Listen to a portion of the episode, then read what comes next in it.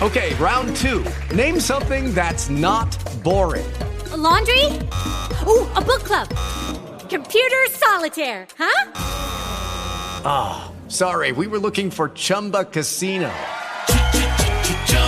That's right. Chumba Casino dot com has over one hundred casino-style games. Join today and play for free for your chance to redeem some serious prizes.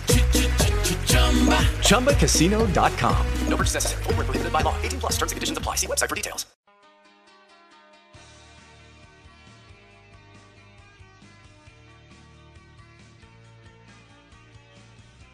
Thanks to Cedar Rapids Mayor and former Iowa Speaker of the House Ron Corbett, running for governor, stopping by the studio. You will hear, of course, more candidates for governor from all the political ideologies on this very fine radio program. So you keep it right here with Jeff Angelo on A M ten forty W H O. Great text on the American Toppers and Accessory text line. Thanks for taking the time. Uh, this texter says, M S N B C's Mike Barnicle called last night's crowd hand-picked on Morning Joe this morning. Never seen a hand-picked crowd camp out overnight for seats. Hashtag fake news. I like that text because isn't it fascinating to be in a state that is at the center of the political universe almost constantly and therefore warrants national political coverage constantly, and then you can be part of political events and then see how the media interprets it for their audience. You're exactly right. People camped out overnight Uh, for this rally. It was very, very enthusiastic. That was a that was a big part of the story last night. But so now you got one reporter going, it was a hand-picked crowd because it's the M S N B C audience. It is fascinating, isn't it, Iowans, to be part of that? Here's something else that's fascinating. As the Democrats pick up the pieces uh, from these last few elections and decide where their future lies, could the answer be a heavy dose of Uncle Joe? Uncle Joe Biden. Let's find out. Political analyst Boyd Matheson is in the W H O Newsmakers line. And, uh, Boyd, welcome back to W H O in Des Moines. How are you? Hey, doing great. Great to be back with you, Jeff. Hey, and, and this is great. This is a great time to be talking to you because last night President Trump came back to Iowa, had a huge rally. The story of the rally was the enthusiasm of the middle-class voters that showed up Uh, for him last night. And the and even the most biased reporters had to really acknowledge it. Um, is Joe Biden the answer? Is, is he the middle-class solution for Democrats looking for a path to victory in the future? What do you think? You know, I, I, I think the, the party is, is clearly reeling from the uh, the special election debacle uh, and all that they invested there.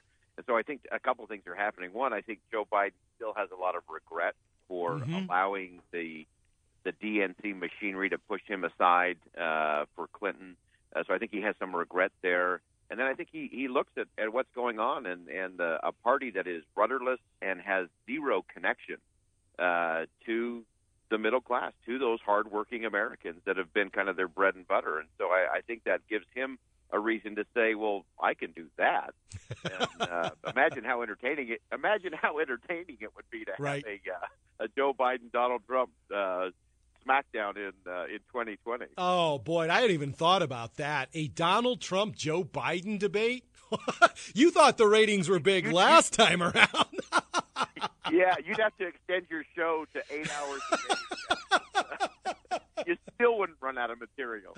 And you kind of hinted at this, Boyd. I-, I wonder how much of this for Vice President Biden is he does think he's got a chance to win, but there, there, there is another part of him that I think in the end he was very bitter about being pushed aside. I, so I'm kind of debating, does he really have a chance, or is this his own personal crusade because he was really upset that uh, he wasn't allowed to run?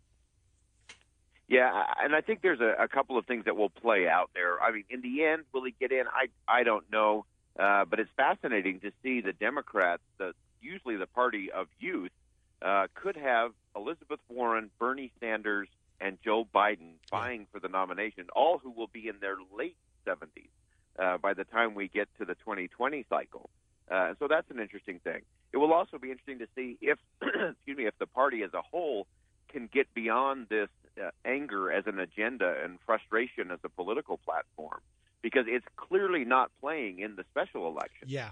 and uh, their ability to pivot from that. Now, before the Republicans spike the ball, uh, I think they need to be careful as well, because really neither party have given people a, a reason to really embrace their party. You know, it used to be there was some, some cachet in being a card-carrying Democrat or a card-carrying Republican. Mm-hmm. Neither party has really done that, uh, especially for young voters, millennial voters.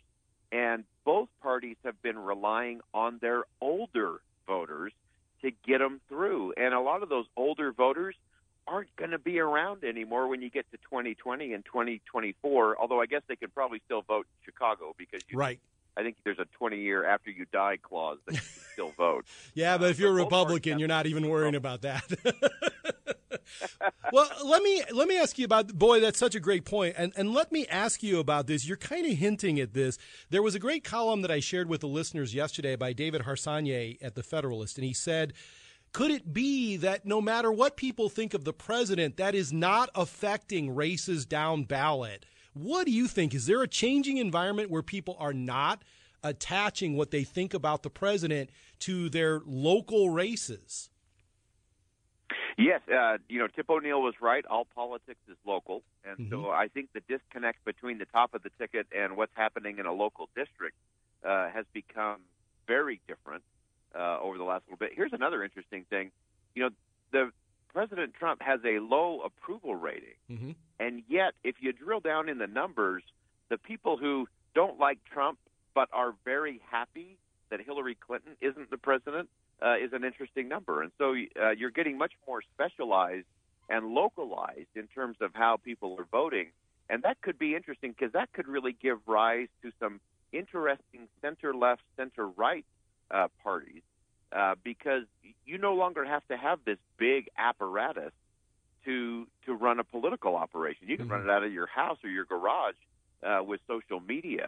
And, if again, if neither of the parties really come forward and start connecting, Uh, we could look very much like Europe in terms of having multiple political parties who may have to, you know, form an alliance in order to get a majority and, and to be able to govern. And and that'll be a fascinating thing to watch. Well, Boyd, I agree with you.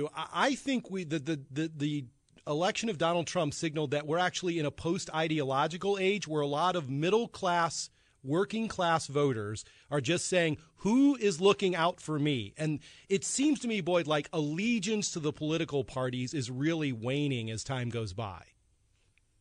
You're you're absolutely right, absolutely right. And you're starting to see develop uh, in Congress a, a group, I call them the Balls and Strikes Brigade. Mm-hmm. So there, there are folks like on the House side that they may not be members of the Freedom Caucus, although their voting record fits perfectly. They may have a style that's a little bit more uh, traditional leadership style.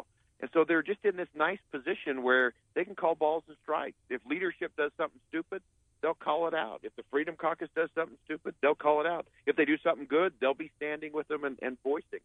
Uh, and I think that's actually good for our, our dialogue because for too long we've allowed the strident voices at both ends of the political spectrum Uh, to keep us a safe distance from actually having the conversations we need to and, and getting things solved. Do you think, Boyd, final question for you today, that this this divide that's in the Democratic Party right now is going to be very open? Because you mentioned there was already folks on C N N yesterday from the Democratic Party, the younger Democrats, saying, you know what, our leadership, it's time for them to step aside. We need some new people. Do you think that's going to be very public, this fight between the older folks like Biden and like Warren and some young people that are saying, hey, it's our time now? Yes, I, I think it's going to be – I think it will get very open. They'll try to do it uh, behind closed doors early, uh, but I think it's going to just naturally spill over uh, because the you have a, a lot of the old guard who believes the answer is to go further left. Yeah. Um, and, and so that's going to create some real bristling. And you also have this – and you have this on both sides of the aisle. You, you have this fallacy of the indispensable. You know, we have folks that have been in, in Congress and in politics for so long.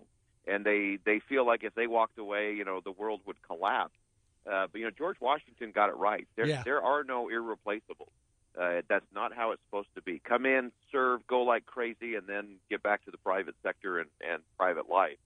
And so I think that's where we'll have to get. But I do think the Democrats will have a very open, uh, occasionally ugly uh, debate as, as they try to chart a new course. And I think you'll see folks like Cory Booker uh, from New Jersey will start stepping forward a little mm-hmm. bit and asserting uh, from a congressional standpoint uh, as they try to position some of these younger members uh, to transition and transform the party. Political analyst Boyd Matheson. Boyd, it is always very insightful to talk to you. Thanks very much for joining us. We'll talk to you again soon. Always good to be in Des Moines. You guys have a great day. Yep, I appreciate that very much. Okay, we've already talked about how Iowa's the coolest place in the country to uh, be politically active. The second coolest place is now Knox County, Tennessee. I'll tell you why next. Jeff Angelo on the radio, News Radio ten forty W H O. Hello, it is Ryan, and we could all use an extra bright spot in our day, couldn't we? Just to make up for things like sitting in traffic, doing the dishes, counting your steps, you know, all the mundane stuff. That is why I'm such a big fan of Chumba Casino. Chumba Casino has all your favorite social casino-style games that you can play for free anytime, anywhere with daily bonuses. That should brighten your day a little. Actually, a lot. So sign up now at chumba casino dot com. That's chumba casino dot com. No purchase necessary. V G W Group. Void where prohibited by law. See terms and conditions. eighteen plus.